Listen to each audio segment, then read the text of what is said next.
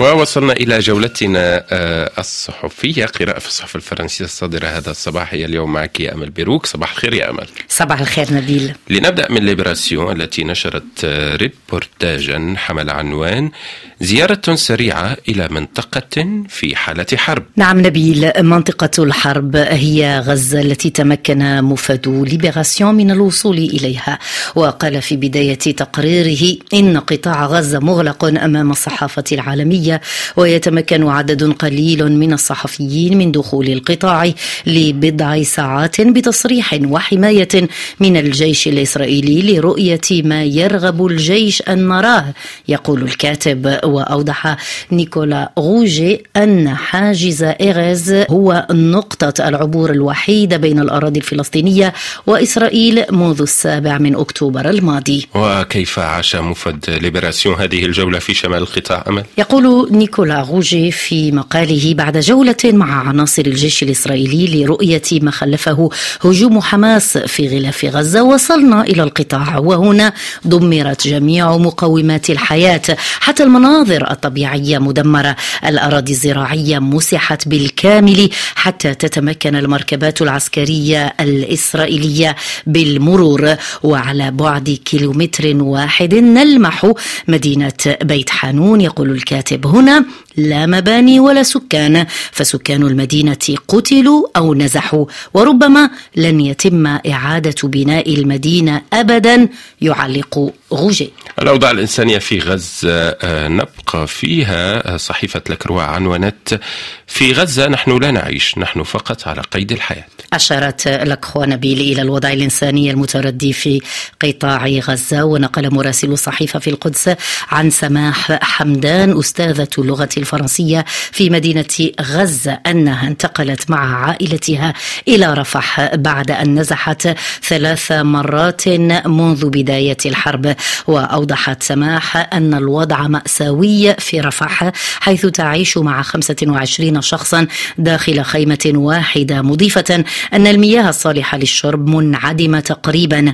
أما المواد الغذائية فمن الصعب العثور عليها. وأضافت أن مدارس الأونروا مكتظة بالنازحين وليست مناسبة للعيش حسب تعبيرها. لكخوا أفادت بأن الأسعار ارتفعت في جنوب غزة خمسة أضعاف ما كانت عليه قبل الحرب حيث وصل سعر البرتقال مثلا إلى خمسة يورو وسعر اللحم إلى عشرين يورو. نقرأ في صحيفة لكخوا. أما في صحيفة لوبينيو أمل نقرأ آه، ما تناولته الصحيفة حول الخلافات في الحكومة الإسرائيلية ولقد عنونت في إسرائيل انقسامات عميقة داخل حكومة الحرب.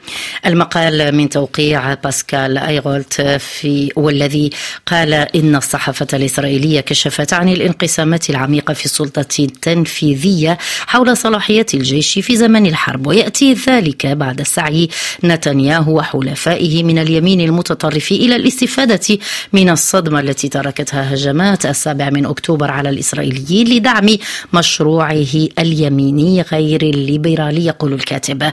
ويرى دافيد خلفة من مرصد شمال إفريقيا والشرق الأوسط لمؤسسة جون جوريس يرى أن النقاشات داخل حكومة الحرب الإسرائيلية هي نقاشات وخلافات سياسية حيث يحاول الجميع داخل هذه الحكومة المصغرة أن يجد مكانا له في فترة ما بعد الحرب ويوضح خالفة أن الحرب لم تنجح في إزالة الانقسامات السياسية وفي الأشهر والسنوات المقبلة من المرجح حسب رأيه أن تستمر في إسرائيل رؤيتان متصادمتان بشأن تسيير أمور البلاد السياسية والأمنية والعسكرية. لو فيغارو خصصت افتتاحيتها لما كتبه فيليب جيلي تحت عنوان أمريكا في طريق مسدود. نعم نبيل ويقول جيلي إن الحملة الرئاسية في الولايات المتحدة الأمريكية تدور منذ ثلاث سنوات حول نفس الموضوع عن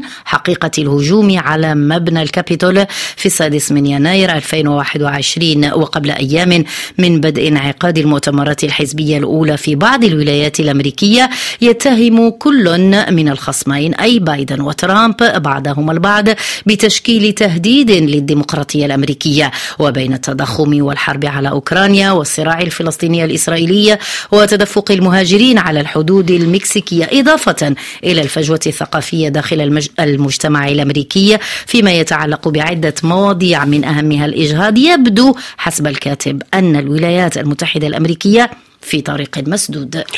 في أفريقيا الهند بديل للصين. نقرأ هذا آه، العنوان لمقابلة في صحيفة لوموند هذه المقابلة أجرتها لوموند مع جون جوزيف بوايو المختص في الاقتصادات الناشئة. الأخير يحلل الدوافع التي ساعدت الشركات الهندية الاستقرار في القارة السمراء حيث أوضح أن نقطة التحول كانت منذ حوالي عشر سنوات عندما عندما خاب أمل الشركات الهنديه في الاستثمار والعمل في الدول الغربية وأدركت حينها أن الأسهل لها التوجه إلى الأسواق النامية والمحلية. مثل إفريقيا. وفي سؤال للصحيفة عن مدى إمكانية منافسة الهند للصين في إفريقيا يقول بويو إن البلدين لا يلعبان في الملعب نفسه من حيث النفوذ الجيوسياسي والاقتصادي لكن الهند تقدم نفسها كبديل فبفضل الهند لم تعد هناك بضائع تصنع في الصين فحسب وفي المقابل تمثل إفريقيا بطاقة رابحة بالنسبة للهند التي تحتاج أيضا إلى بناء تحالفات جديدة من أجل البقاء في مواجهة خصمها الصيني. نقرأ في صحيفة لوموند شكرا لك أمل بروك